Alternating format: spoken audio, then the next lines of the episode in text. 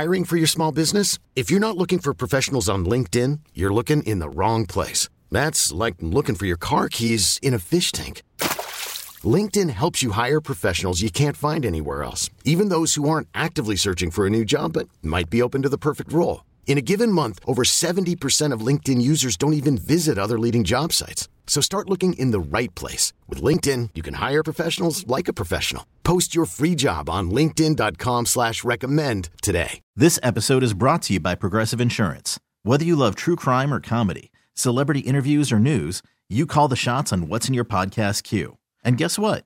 Now you can call them on your auto insurance too with the Name Your Price tool from Progressive.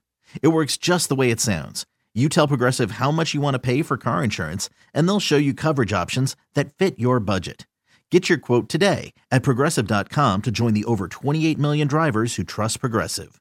Progressive Casualty Insurance Company and Affiliates. Price and coverage match limited by state law. Call from mom. Answer it. Call silenced. Instacart knows nothing gets between you and the game. That's why they make ordering from your couch easy. Stock up today and get all your groceries for the week delivered in as fast as 30 minutes without missing a minute of the game. You have 47 new voicemails. Download the app to get free delivery on your first three orders while supplies last. Minimum $10 per order. Additional terms apply. Show, man. We're, we're, we're doing that Brooklyn Nets Brooklyn talk. Nets talk. right here on Talkin' Nets. Brooklyn, we go hard. We go go hard. Talkin' Nets. Hosted by Keith McPherson.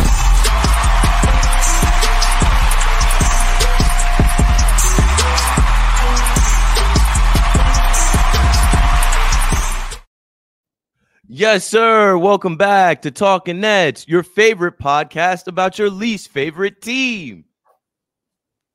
Let's get into it. My guy Double A joining us. Double A, if you ain't got no haters, you ain't popping. I'm reading the comments. I see people hating on Double A. And I think that's go. good. I think that's good. They, you know, they're anonymous. They're not visible. We can't see their face. We can't hear their voice but they've got stuff to say about you. So that means you're doing something right. And Erik Slater, my guy, is making his name in the Nets world. I want y'all to do this right now. If you have a Twitter account or if you're watching on Twitter, let's see, are we streaming live on Twitter right now? We are. If you have a Twitter account and uh, you are not following Erik Slater, do that right now so we can get my boy to 10K.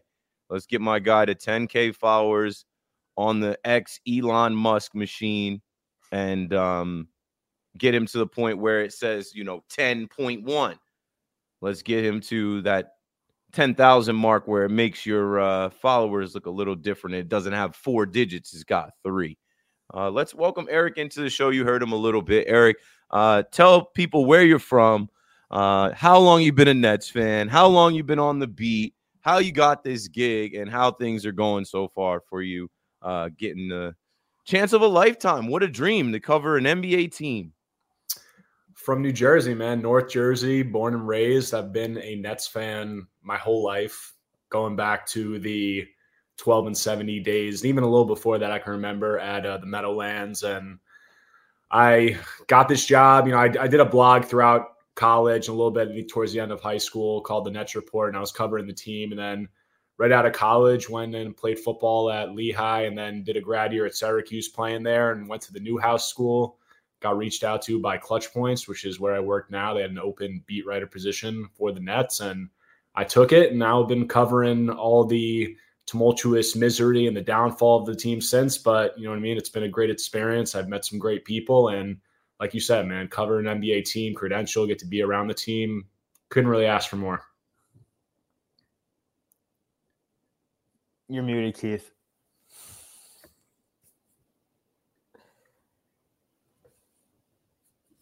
Keith, you're muted. I don't know if you can hear me, but Yo, Keith, you're muted. he's tossing he's tossing the mic. And uh I'll text them Don't worry. But uh yeah, Erik, thanks thanks so much uh for coming out. Uh, Oh, I was I Yeah. was muted. Yeah, Well, no, there we go. my Yeah. um my headphones are clicking. I don't know what the clicking is coming from. I think it might be my mixer. Uh, but I'll go back to what I was saying. What I was saying was, uh, you know, shout out to Erik. It's good to have somebody from New Jersey, where the Nets are from, somebody that's telling you, yeah, I root for this team or rooted for this team. Like I grew up a fan of this team and now has made it to the point where they're covering this team and he gets an inside look at what's going on. He gets to ask questions to Jacque Vaughn, now Kevin Ollie. He gets to see the players. He gets to cover the team for his job on a daily basis. So shout out to Erik for joining us. Um, Erik, plug your podcast. I just started, uh, you know, subscribing on YouTube, but plug your podcast so people know where to find you. Yeah, it's the Believe in Nets podcast on the Believe Podcast Network. Just started a YouTube channel not a not a long time ago, but also can find it on Apple Podcasts, Spotify, everywhere. So had some good guests on, doing some good things with that, trying to build that. So appreciate the shout out. The Believe in Nets podcast. No offense, bro. That's of, a uh, terrible name. That's yeah, a not a lot of believing in the Nets lately, but I'm, I'm trying to turn that around. ah, yo, that's a terrible name. All right, so uh, usually we like to start with a vibe check in the chat. The vibes are toilet bowl trash, dumpster juice right now after last night's game. But let's see what the uh, faithful Nets fans are saying in the chat. You're Greg always early gang. Greg was in here at 147. Show started at um, 1 or 207, 20 minutes after. As Nets fans, let's hope that Adam Silver and the NBPA stop the Koch family to purchase the Nets franchise and get somebody decent. Wishful thinking Jay Z should buy the Nets. All right. I guess we will start right there. That's a good place to start. Um, um, I think I had something from one of the articles I saw.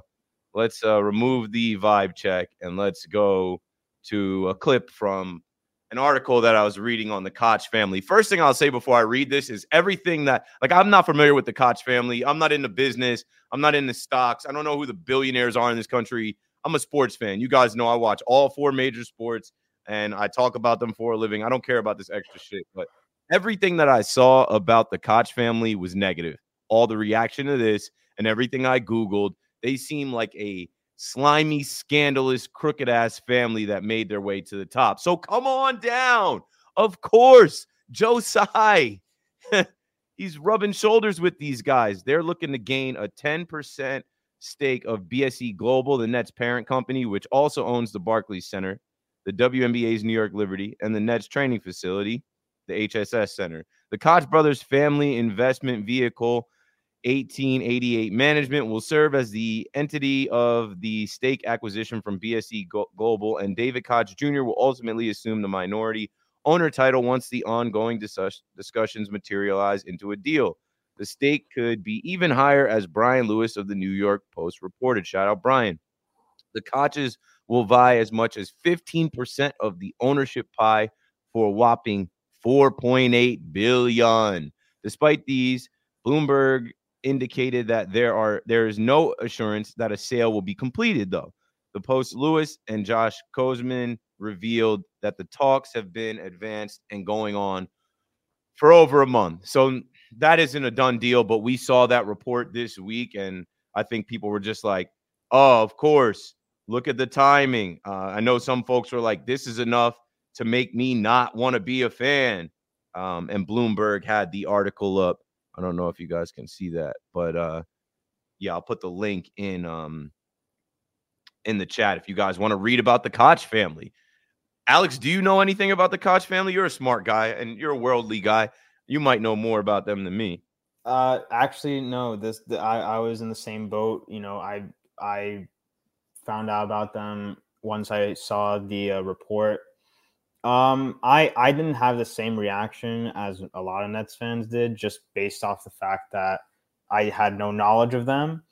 Um, but at the same time, you know, uh, there's a there's a lot of owners that, you know, in all sports that have not gotten to where they are without doing some shady stuff. Uh, I feel like that's like That's facts. Yeah, there's no there's there's no hiding it even even though, you know, there's nothing really public about it.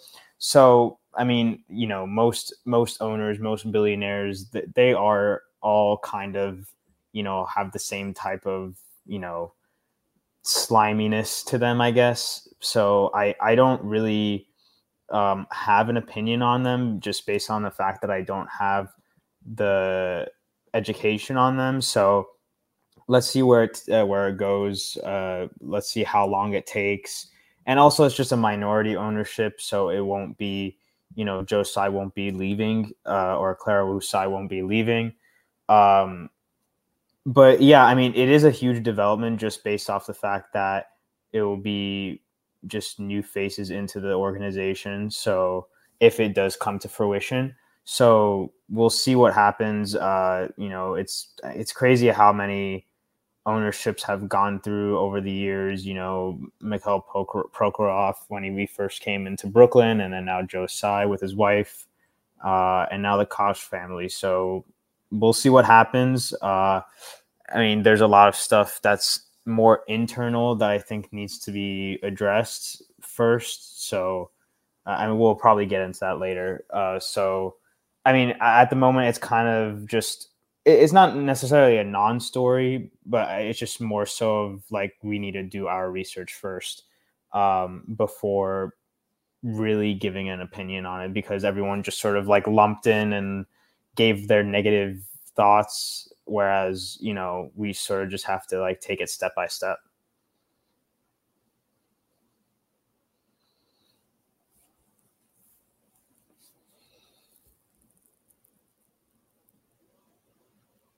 either of you guys uh, have uh, have an opinion on it um i mean I, I knew a little bit about the koch family before this news came out and you know I, I, try. I don't get very political, you know, when I'm talking about basketball. Yes, That's yeah, me too. My lane that I get into, but um, it's not all that surprising to see people have negative reactions to them buying a stake in the Nets. But it's like at the same time, I mean, I, I don't really get into if I am a fan of a sports team. You, would like in a perfect world, in the idealistic world, for your owner to be like this perfect, like saint like person. Like not that the Koches are far from that, obviously, but it's like I don't know. They, they, they're going to have a minority ownership stake in the team.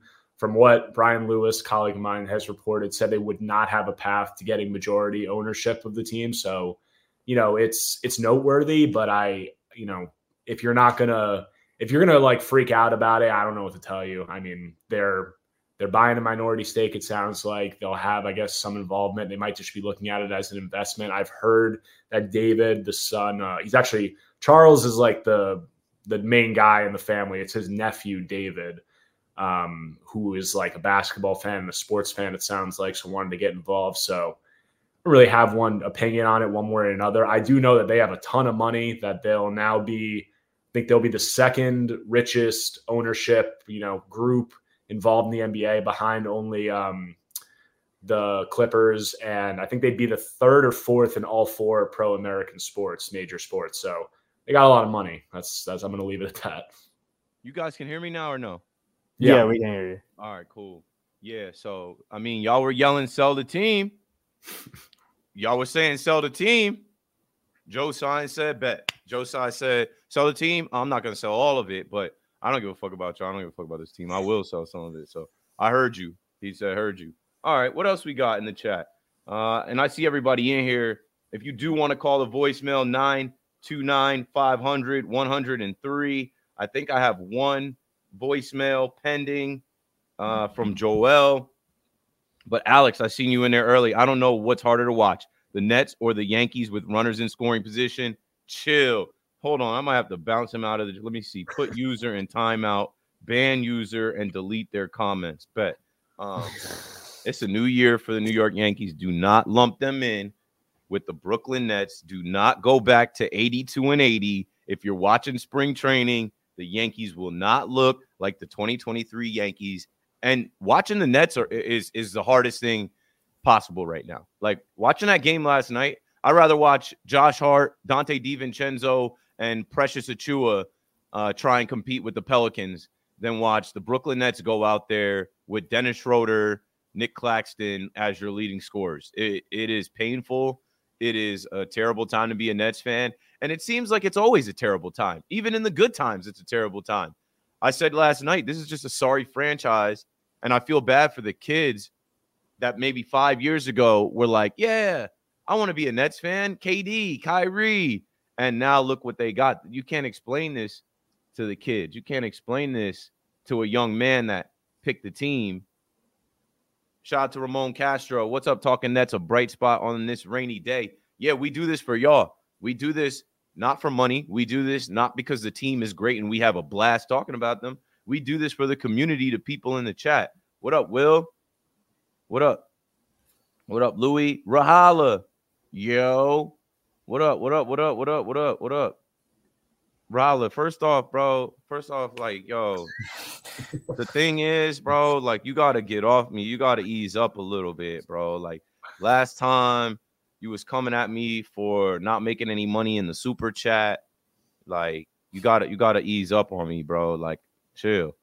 I'm just playing. Keith, love how you describe about the Koch family. Slimy, no good for nothing. That's just what it seemed. That's just what it seemed. I don't know him personally, but I know the reaction was not great when we saw that. And um, the reaction was not great uh, when we saw Kevin Ollie in the post game last night. I feel bad for this brother, man. Let's talk about the Brooklyn Nets, new head coach. I mean, he's only been on the job for like a week, and it's a tough ass job. He he's he's got a terrible roster. He's got a team full of guys that nobody wants to coach. And uh, I mean, Doc Rivers thinks he's got a challenge ahead of him. Nah, Kevin Ollie's got a challenge ahead of him. What do you guys think so far about the Brooklyn Nets head coach? He got his first win against the Grizzlies. We can applaud that. He got his first head coach against, or his first win as a head coach against the Grizzlies, but they take one step forward, two steps back. Yeah, I mean, uh, I'll, I'll pass it to you, Erik. My bad. Um, uh, but basically, I, I mean, you know, the Grizzlies are a pretty bad team this season. Um, all of their starters are out. You know, Desmond Bane, Ja Morant, Marcus Smart, they're all out. It's kind of just Jaren Jackson Jr. and a bunch of G leaguers and two way players. Um, however, um, I'm happy for Kevin Ollie, but I, I, just don't see him really in the running uh, for head coach, a permanent head coach for oh, next no. season. Um, I mean, he'll be in the running, but he won't be a favorite at all. Um, and it just seems that the Nets have just completely lost their offensive identity. Have, I don't think they've yet to, in all their losses, they've all been under 90 points. Uh, so, and it's just sort of, we're just searching for something. Uh, Dennis Schroeder's came into the starting lineup, and that's not really helped that much. Um, so the Nets are in a really tough position, and there just been a bunch of reports um, about Nick Claxton heading to that uh, team uh, in Memphis, apparently. And uh, I mean, I, I, don't know what Nets fans would think about that. Um, Erik, I'll ask you about those reports actually, because I, I just don't know if there's that much truth in it or if there is. Where uh, there was a bunch of reports right when the trade deadline ended where the Nets will look to re-sign Nick Claxton during the offseason, but now it's sort of just kind of like mixed at the moment. So I just wanted to know what your take was on that. Yeah, I mean, I I understand like fit wise why um, people would you know think that Nick Claxton could be a good fit there next to Jaren Jackson Jr. and you know a guy who has some trouble rebounding. You get some size. Obviously, grew up in South Carolina, has the AAU ties to Ja Morant. He's tight with their family, yeah. but. I mean, Nick Claxton, this is going to be the first big contract of his NBA career. So you know, I, I would think that, you know, he he might like he'll obviously bring into account like where fit is good for him, but he's going to be trying to get a bag. So, you know, I, I'm pretty sure that the Grizzlies some of that speculation is coming from and how they could get there. But um, you know, they're a team with like a lot of salaries, obviously Jaren Jackson Jr., Desmond Bane, Ja Morant. So I mean, I think the Nets, since they didn't trade uh, Claxton at the deadline. Them, I mean, you don't want to let him, you don't want to give him a bloated contract and like something that's bad for business moving forward. But if you weren't, if you weren't going to re-sign him, not trading him at the deadline is just like kind of a disaster. So I would think that they're putting on a full court press to bring Claxton back to Brooklyn. Now, at the same time, Claxton has to want to come back to Brooklyn, but if they're Right. going to pay him and they're going to, you know, keep him in a role that he'll be happy with, I don't see why he wouldn't. But at the same time, like you would hope that they made those decisions not to move him at the deadline with knowledge about what his market could be, their intent to re-sign him, how he feels about coming back. So the Grizzlies stuff, like it is whatever. I don't think it's very realistic. And I would think that he'll be back in a Nets uniform. And if he's not, it's a pretty big, massive miscalculation by them. which would be on brand because that's all they do is make massive miscalculations. You know, speaking of one, um, I mean, where you want to go? Um, shout out to Erik Slater for joining the pod. I follow all his tweets and his coverage. Kevin Ollie said Ben Simmons has a knee injury and will get imaging done before the team clarified it is a leg injury. Simmons missed a game due to swelling in his left knee after returning from his recent back injury. He missed two extended stretches due to the knee last year. My neck, my back, my neck, and my back, and my knee, and my. Come on, bro. I'm just so over this. I'm so over this. I told y'all, and I haven't changed. I told y'all from the jump the dumbest decision that Sean Marks made was to stay on the phone with Daryl Morey and actually accept a trade to bring Ben Simmons here when we all saw what went on in Philadelphia. You should be fired just off of that. You, you should be done. I don't know how he has nine lives. I don't know how he keeps getting to make decisions and moves for this team. Um, I tried to say maybe it's the Aussie connection, New Zealand and Australia, that he had faith in Ben Simmons, but you took on a max contract bum. You took on a max contract walking injury DNP. And uh, that is how I think some things um, last year started to fracture, even two years ago. Well, not even. If you go back to the whole, he was traded for James Harden. So obviously Harden didn't want to be here, and we all know what happened with uh, you know, KD being hurt and out of the lineup, and Kyrie not wanting to get vaccinated, and uh, Harden is in LA after forcing his way to Philly. But you accepting that trade, I was on this podcast saying I don't give a damn what James Harden wants. Make him sit, make him make him inactive, but you do not trade him because he's disgruntled. You do not trade him because he wants to go join his dad, Daryl Morey, in Philadelphia, where he lets him ride on the jet and go to the booty club and do whatever he wants. Like the biggest mistake Sean Marks made. It wasn't it wasn't the KD Kyrie stuff. Um, it was bringing Ben Simmons here and then actually thinking that Ben Simmons could be a part of the team. I think Jacque Vaughn actually thinking that Ben Simmons could be a point guard, be a part of this team in training camp and going into the season with that plan. That was a huge mistake. You got to always have a plan B, a plan C with uh with with the BS Ben Simmons. So Ben Simmons is out, and there's actually Nets fans saying that oh well you know the, the Nets without Ben Simmons uh the Nets are like come on bro the Nets are cooked the season is cooked regardless. But from one injury to a next, they keep on coming. Guys been hurt all year. Cam Thomas is limping after appearing to turn his right ankle. Seven minutes left in the game against the Grizzlies. Not what you want to see late in a blowout. Thomas missed extended time with a left ankle sprain earlier this season. Sucks. It absolutely sucks. This team has fired their coach. This team has had injuries to Ben Simmons the whole year, Cam Thomas twice, Lonnie Walker, Dennis Smith Jr., Cam Johnson, Dorian Finney Smith. The whole team has been hurt. And last night you saw the Iron Man, Mikal Bridges, not be so great, not be able to perform at his best. They were able to neutralize him. And it made me think, oh, this guy needs a rest. He needs load managing, but he's got a streak on the line. And that's who the Brooklyn Nets are building everything around. That's the face of the franchise. That's the guy that they won't trade for first round picks. That's the guy that they want to build around so much so that they paid Cam Johnson. They paid Cam Johnson a lot of money. So when we talk about mistakes, when we talk about miscalculations, that's exactly what the Brooklyn Nets have become.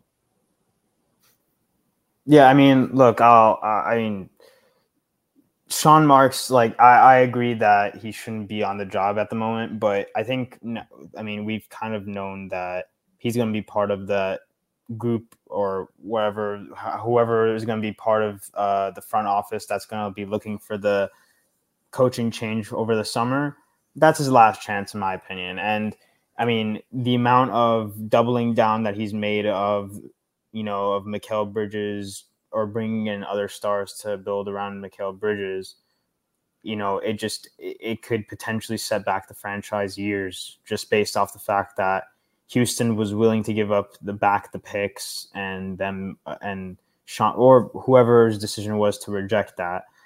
It, it just it doesn't really make sense in my opinion, just because the Nets have not gone through a legit rebuild in God knows how long. Like the last time we had a high draft pick of our own was uh, in was the year John Wall went first, and we took Derrick Favors third overall. So it just sort of goes back to all the way then. And since then, each each time we've been bad, we've gone we've built our way back up to a decent playoff team, and then we sort of just go all in again, and we're going back into that route, which I just don't know why that why they would do that again. Um, and there's just there's just too many question marks with this team. I think the only player or just only staff or front office member that isn't a question mark is Mikal Bridges. Uh, because the first thing that I said when Jacque Vaughn got fired is that the first thing that came to my mind is that Mikal Bridges is staying for sure, That because there were lots of lots of question marks whether or not Mikal Bridges would even would potentially be traded uh, you know, either during during uh, before the trade deadline or during the off season. I think that's kind of a foregone conclusion now that they are going to double down and go start hunting again. Um, but it just doesn't really make sense with not the amount of like off uh, free agents. Uh, if the Nets have the cap space, if they're if we have to put in assets to trade Ben Simmons or try and get rid of expiring deals. It just a lot has to happen if they want to work out for either next season or the season after that. Yeah, and I'd say, you know, Keith, you were talking about the Ben Simmons trade, and I think, you know, people would be in universal agreement that that trade has been a disaster.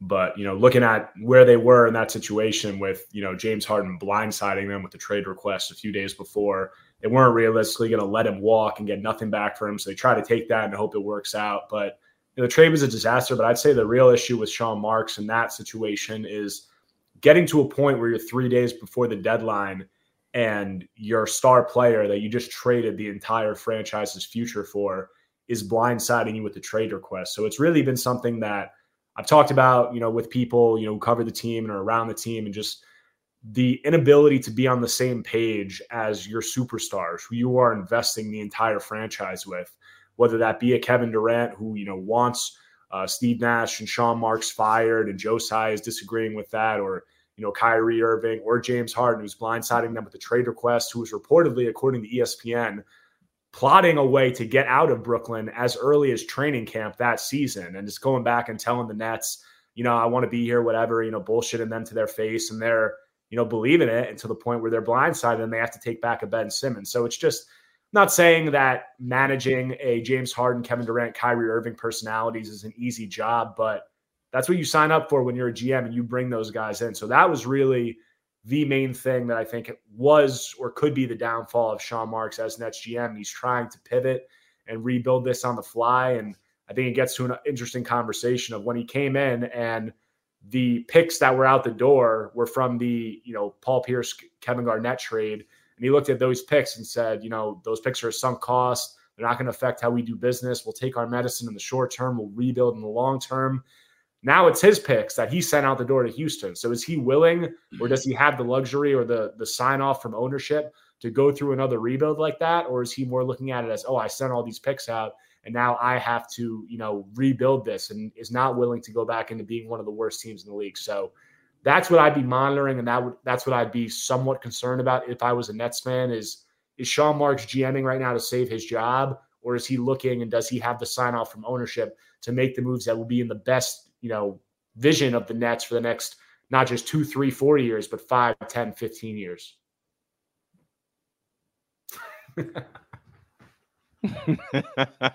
Shit was all good when we was just talking about smoothies, right? Like take y'all back to the days we was just talking about what was in them smoothies, bro. Like once upon a time, things were a lot simpler. I guess the smoothies just They still they, good. they still got those smoothies. They get them posted. Have you had one? Have you had I one? haven't had one, but I know they get them. I see the players with them in the locker room after every game. I guess they're not that good. I mean, I guess they're not that good.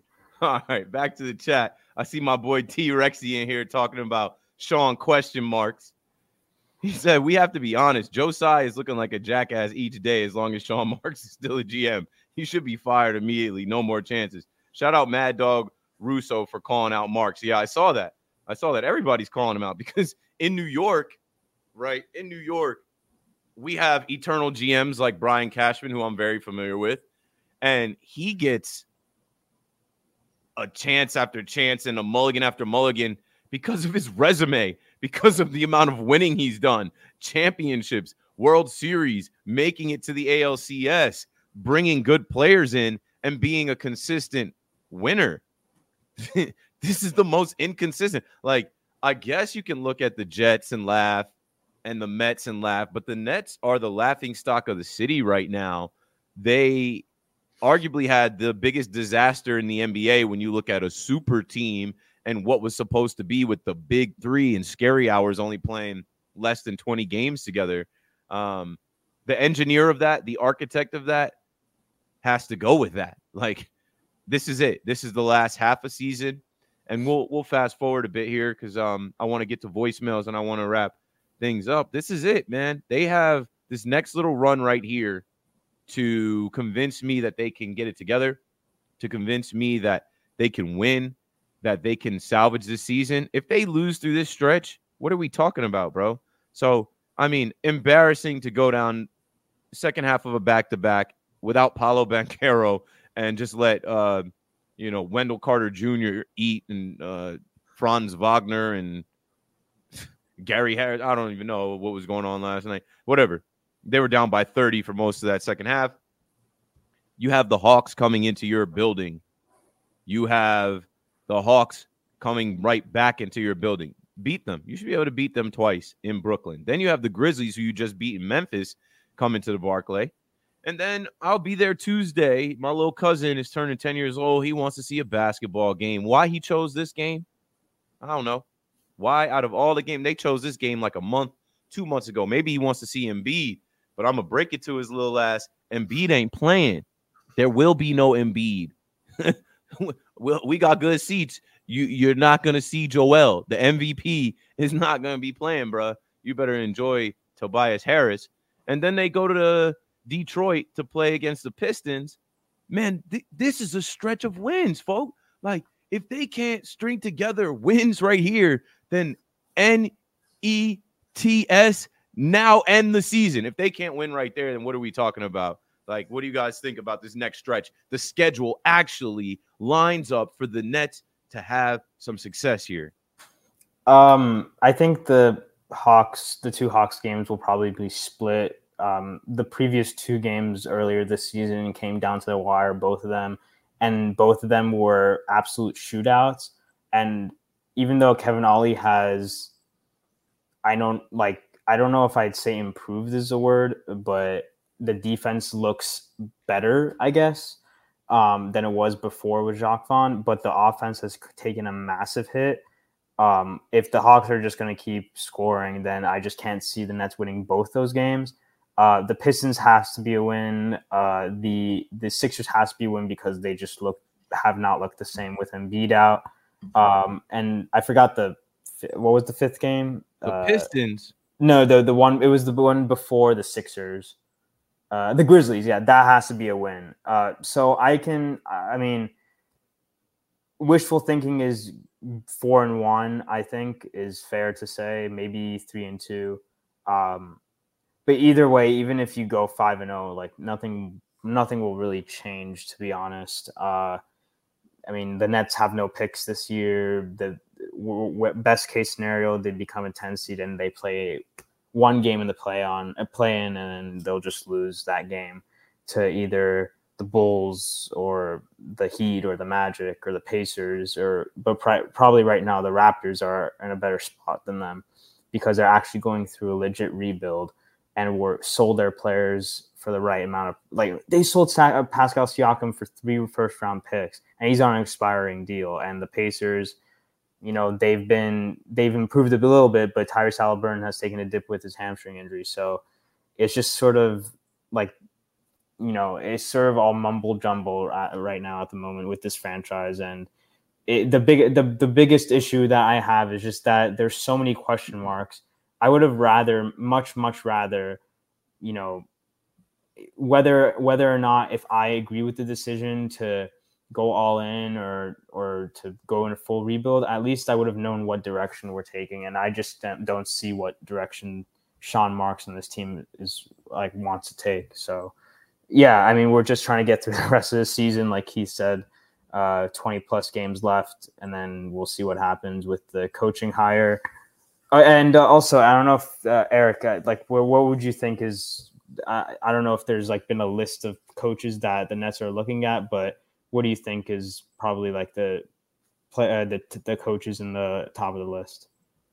Yeah, it's tough to say right now. It's early. Obviously, like Budenholzer is the guy that a lot of people have, you know, logically thought could be a choice there. Like he'll obviously be in the running. There's been a lot of assistant coaches, obviously, that are hot names that have been in the uh, been in the conversation. You know, just optically from the outside, but it's too early to know. Like Mark Jackson, people have said like he could be the sexy hire, but I don't know, you know, how they would, how interested they'd be in getting involved in something like that guy over in Golden State named Kenny Atkinson who proved that he could uh, he could develop some young players and he could have some success and was by far the best coach that the Nets had and was fired because not because but you know pretty much because he didn't want to start DeAndre Jordan and he said this guy's cooked and I want to start Jarrett Allen over him and KD and Kyrie had a little bit of an issue with that so you know that's a whole nother tangent for a whole nother uh, episode but you know, just talking about the end of the season, like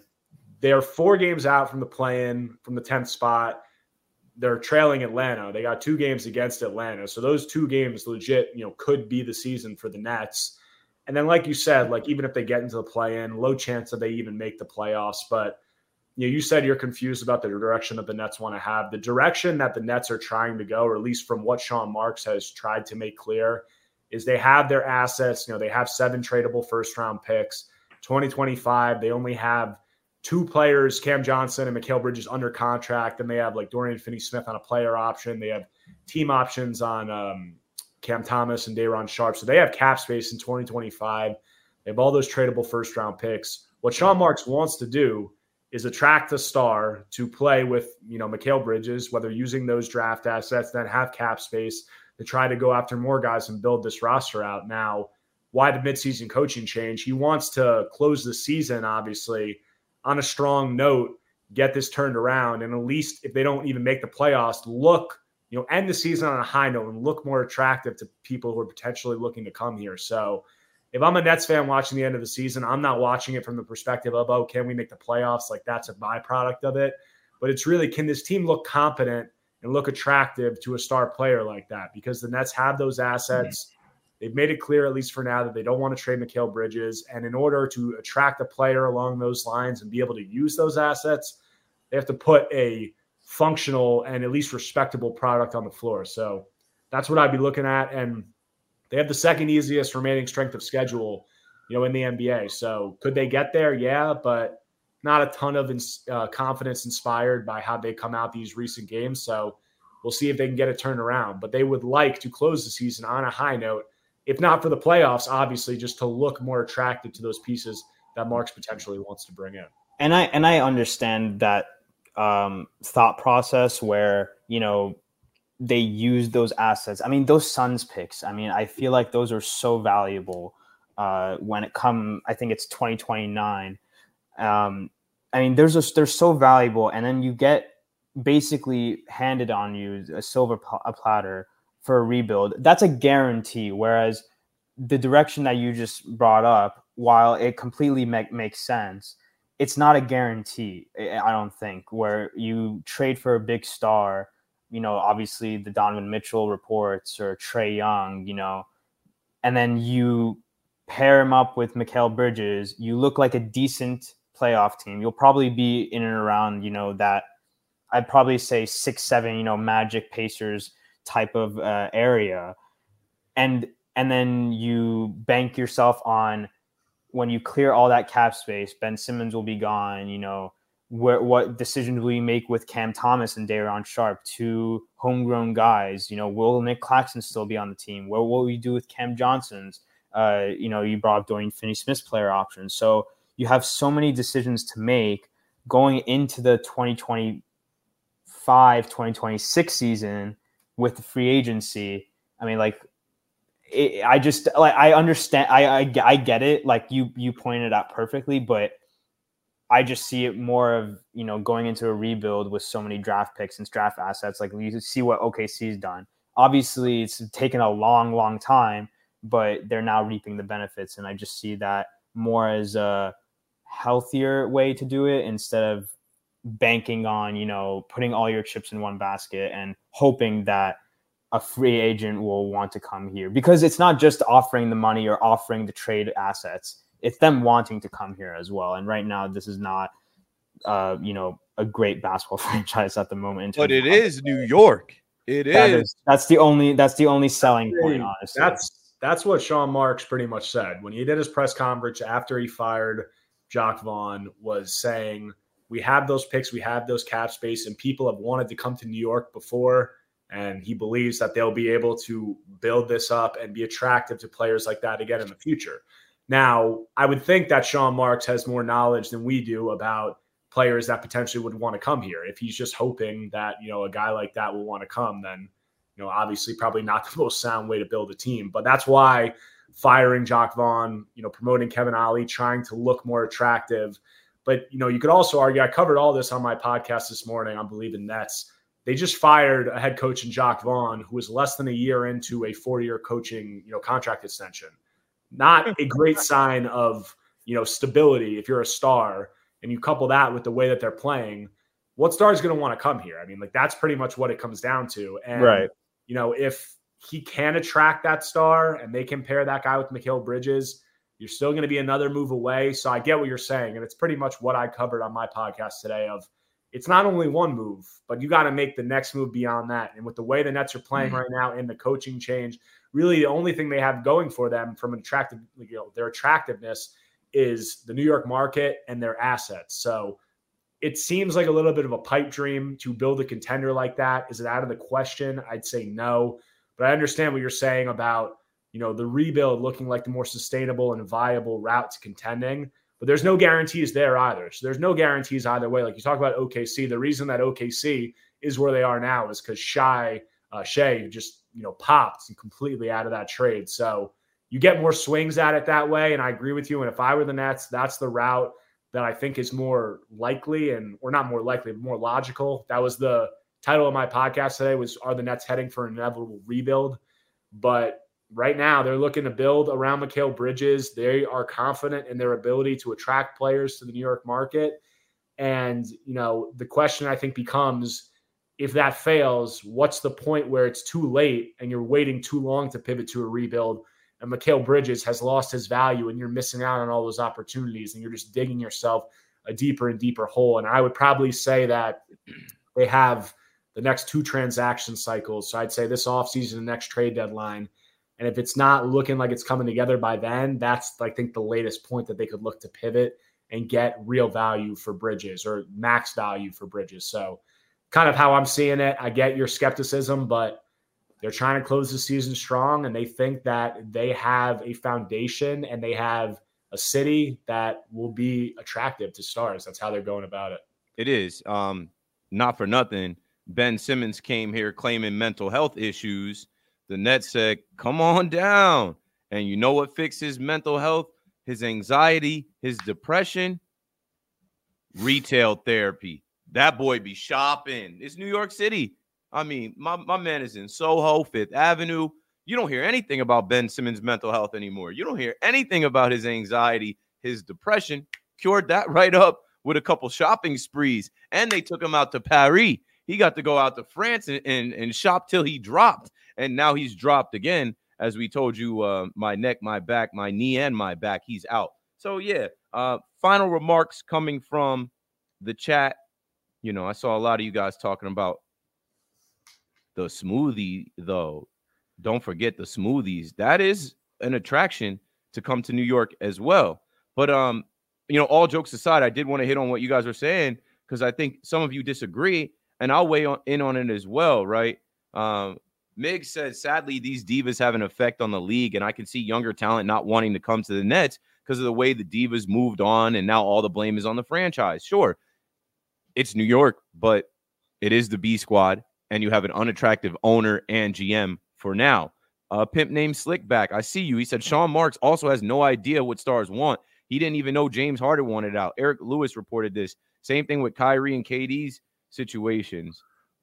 The Nets aren't the Lakers. Nobody's coming here because of New York. I disagree. That can change, right? A few years down the road, it can change. A few years down the road, KD, Kyrie, and these guys are on the um, you know, other side of 35 and they're older in the game and there are younger stars. Like I just saw Luka turn 25 today. That's crazy.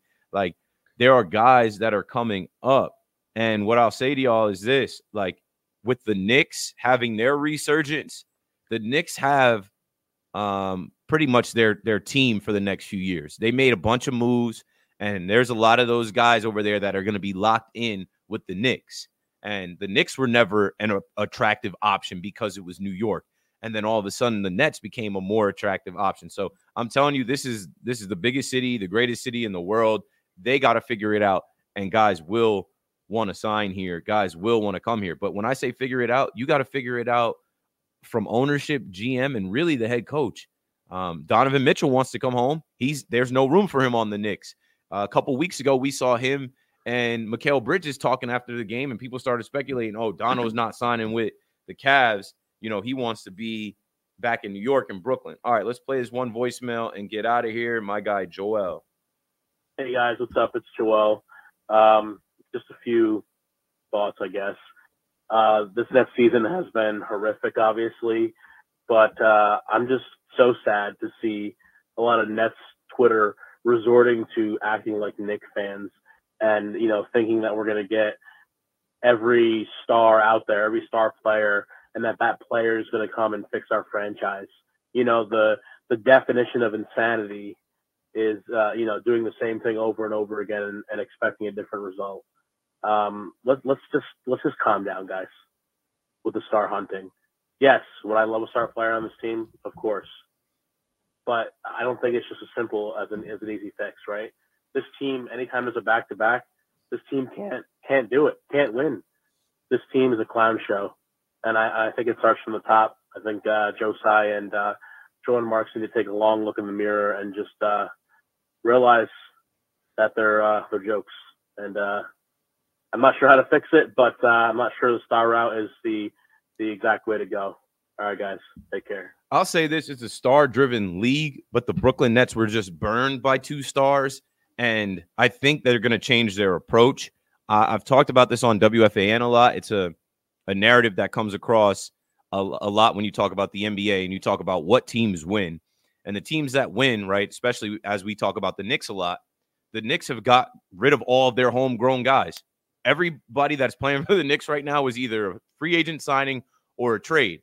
And as Knicks fans think that they're going to the Eastern Conference Finals finals this year, which they're not, the, the truth remains that the teams that win, they drafted their guys, they developed their guys, they turned in to Nikola Jokic. They turned in to Giannis. They turned in to Steph. It's just like you have to have a core around those guys too of guys that you drafted like Jamal Murray, that you drafted like Klay, like Draymond. It's just you're not going to be able to put the pieces of the puzzle together in free agency and trades um, to to get in front of teams that did it the way that the NBA model is is is modeled after, which is drafting and developing and having your own guy, and then adding an Aaron Gordon, adding a Bruce Brown, adding a Jeff Green, or you know what I'm saying. All right, that's all I got to say on this pod.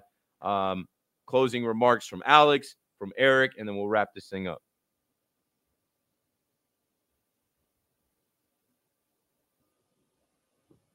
Sorry, I was muted.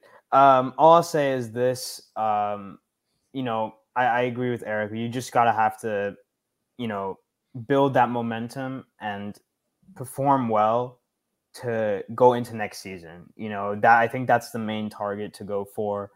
Get the head coaching decision correct. I think it's a tough one because I've I've I've been a very big, you know, I wouldn't say hater, but I've had a lot of criticism towards Mike Budenholzer and not getting to the finish line. I know he did once with uh, uh with the Bucks in 2021, um, but like outside of that, you know, it's just not been it, it's it's been iffy uh, when he was with the Bucks. But he is a very good developmental coach. I mean, you saw it with the amount of uh, assistant head coaches that has done well for themselves when he was with the Hawks. You know, I mean, Kenny Atkinson's a main guy. We saw it firsthand. So, I mean, Kenny Atkinson would be a great hire. I mean, you know, I mean, we, we are so far away from that. I think that's going to happen in the summer for the, but we have to get that correct. I think that that's the first thing we need to put our heads on.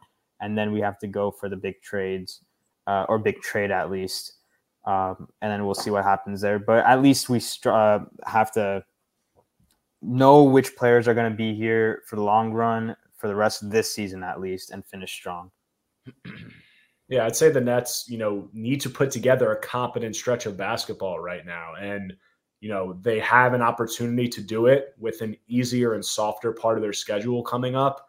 Obviously, Cam Thomas has the injury, so we'll see how that factors in. We'll see, you know, his x-rays were negative. He has an MRI that's awaiting results. So hopefully he's okay, but doesn't seem like a major injury. So, you know, if they can put together a stretch of basketball where they look like they're playing decent, have some positive momentum going into the offseason, I think that obviously Sean Marks will be very active. We know, you know, players come available. There's always a few early playoff exits that cause changes from teams.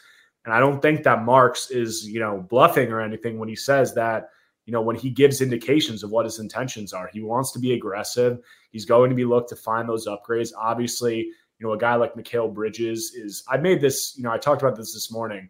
This team's bad. They look really bad, but this is a rare team where I think that, you know, fans love, like Nets fans love to joke, oh, this team, this is the team that's one move away. This team sucks, this and that. Like, I don't think they're one move away, but I think they're the rare team that getting that lead guy, they would look much better than a lot of other teams because there's rare that you have a team that that's this bad that has that many like proven veteran role players on their roster. You look at the other worst teams in the league, they're not made up like that. You know, they're more just young guys trying to develop. So the Nets do have an infrastructure where if you brought that lead guy in, it's going to make a guy like Mikal Bridges, like Cam Johnson, like Dorian Finney Smith look that much better. So I understand the vision from that perspective. So we'll see. I mean, we'll see who is, you know, going to become available, how the Nets can close the season out. And you know, if Sean Marks is able to pitch that vision to that player, you know, as he had in the past and going from there, if they can't, we'll see if they make the right decision and they pivot to the rebuild. But I do think that these next, you know, this next 24 3 stretch of games, whatever it is, is more important than just making the playoffs. It's how the Nets want to appear to the rest of the league in terms of, you know, can they be a functional franchise to those star names? So playoffs may be a pipe dream, but there's still some stuff to watch out for if you're Nets fans because this is a team that's going to be active moving forward. All right, last, you'll take a look at the standings and where the Brooklyn Nets are right outside of the play in, and they literally are about to play Atlanta twice. Like, come on, they'll probably split, but take those two games from Atlanta and put yourselves in there and then stay in there with this next run of games where you can actually build some team chemistry, some morale, with the fan base. Uh, I got to send a big shout out and thank you again to Erik for joining us. Make sure you guys look up the Believe in Nets podcast.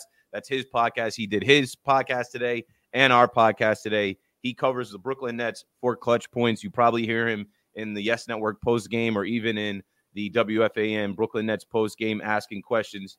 Uh, he's paid to follow the team and he gave us some time today. That's all we've got. Appreciate everybody pulling up in the chat. You know how we end this. Let's go, Nets. Let's go, Nets. Brooklyn. This episode is brought to you by Progressive Insurance. Whether you love true crime or comedy, celebrity interviews or news, you call the shots on what's in your podcast queue. And guess what? Now you can call them on your auto insurance too with the Name Your Price tool from Progressive. It works just the way it sounds. You tell Progressive how much you want to pay for car insurance, and they'll show you coverage options that fit your budget. Get your quote today at progressive.com to join the over 28 million drivers who trust Progressive. Progressive Casualty Insurance Company and Affiliates. Price and coverage match limited by state law. We really need new phones. T Mobile will cover the cost of four amazing new iPhone 15s, and each line is only $25 a month. New iPhone 15s? Only at T Mobile get four iPhone 15s on us and four lines for 25 bucks per line per month with eligible trade in when you switch. Minimum of four lines for $25 per line per month with auto pay discount using debit or bank account. $5 more per line without auto pay, plus taxes and fees. Phone fee at 24 monthly bill credits for all qualified customers. Contact us before canceling account to continue bill credits or credit stop and balance on required finance agreement due. $35 per line connection charge apply. Ctmobile.com. Spring is a time of renewal, so why not refresh your home with a little help from Blinds.com? We make getting custom window treatments a minor project with major impact. Choose from premium blinds, shades, and shutters. We even have options for your patio, too. Blinds.com invented a better way to shop for custom window treatments. There's no pushy salespeople in your home or inflated showroom prices. Our design experts can help you find the perfect window treatments on your schedule. We'll even send free samples directly to you. Plus, we can handle the measuring and installation for you. Unlimited window treatments installed for just one low cost. And with Blinds.com, you'll always get transparent pricing, no hidden fees. Our free shipping and 100% satisfaction guarantee can put the spring back into your step and into your home, too. Shop Blinds.com right now and save up to 45%. Up to 45% off for a limited time at Blinds.com. Blinds.com. Rules and restrictions may apply.